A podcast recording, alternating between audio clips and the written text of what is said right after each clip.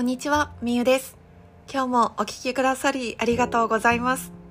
このラジオでは、夢を持つ大人に向けて、ヨガインストラクターとして働きながら、夢を叶えるためにサイドビジネスとして事業活動などをしている私が、同じく夢や目標を持つ大人に向けて、毎日の行動につなげる思考法や、あなたに伝えたい言葉をシェアしています。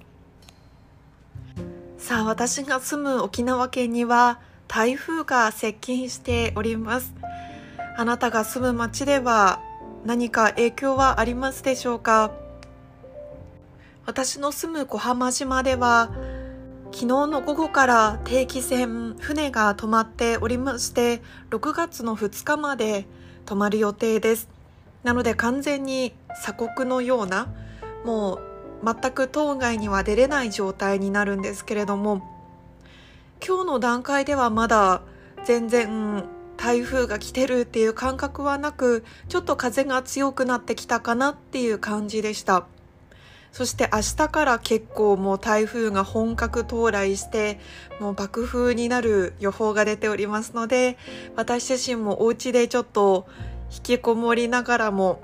そのおうち時間を大切に充実させながら過ごしていきたいなと思っています。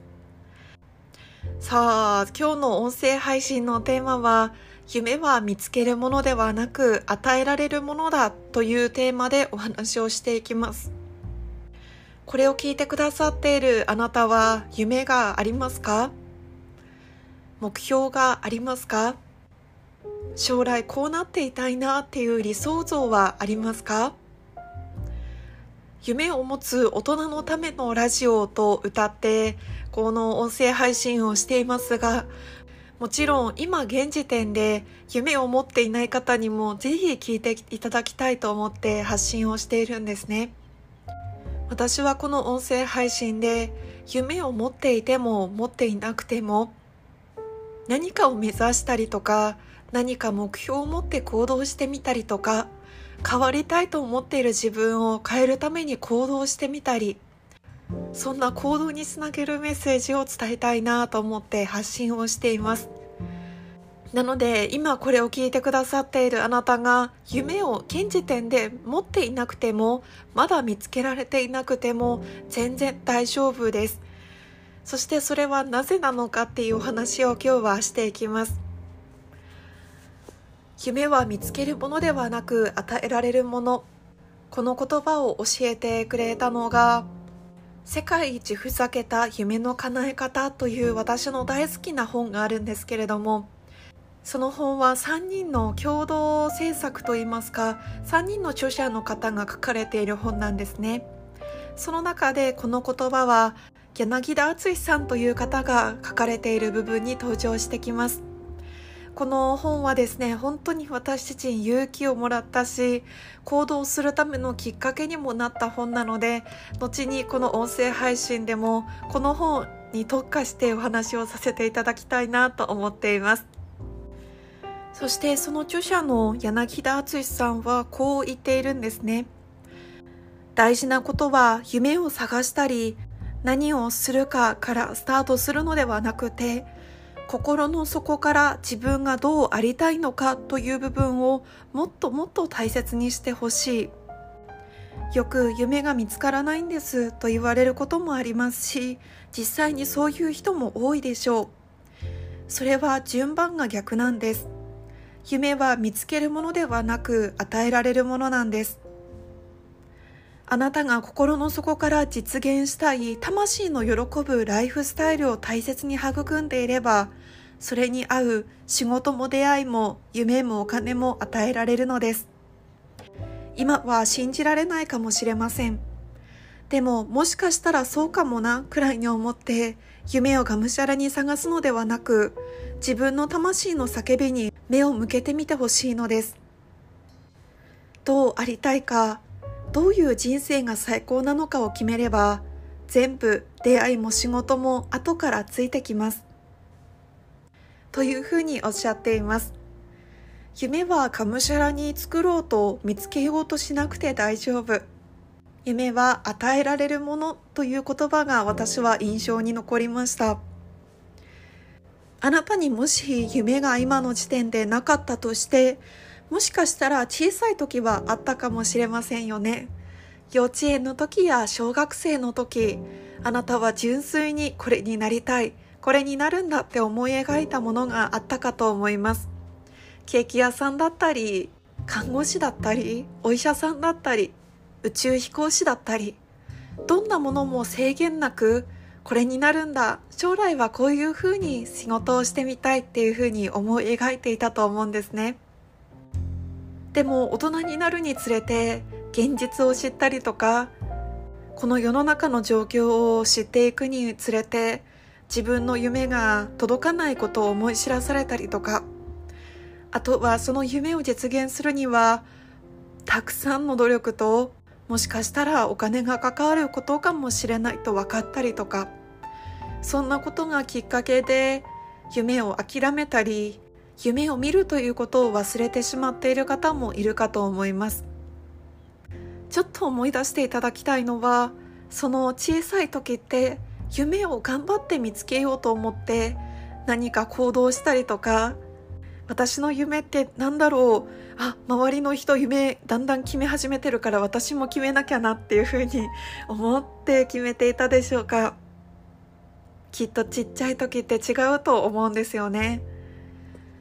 ただ単純に憧れとかお菓子が好きだからお菓子屋さんになりたいとか本当に純粋でまっすぐな気持ちでもうできるとかできないとか何にも考えずにそれを夢として抱いたと思うんです。そんな風に大人も夢を描いていいんだと思います。自分の理想のライフスタイルってどんなものなのか。何も制限なくできるとしたらあなたはどこにいて何がしたくてどんな人たちと生活をして働きたいのか。それを思い描くところからスタートしてみるのもいいかもしれません。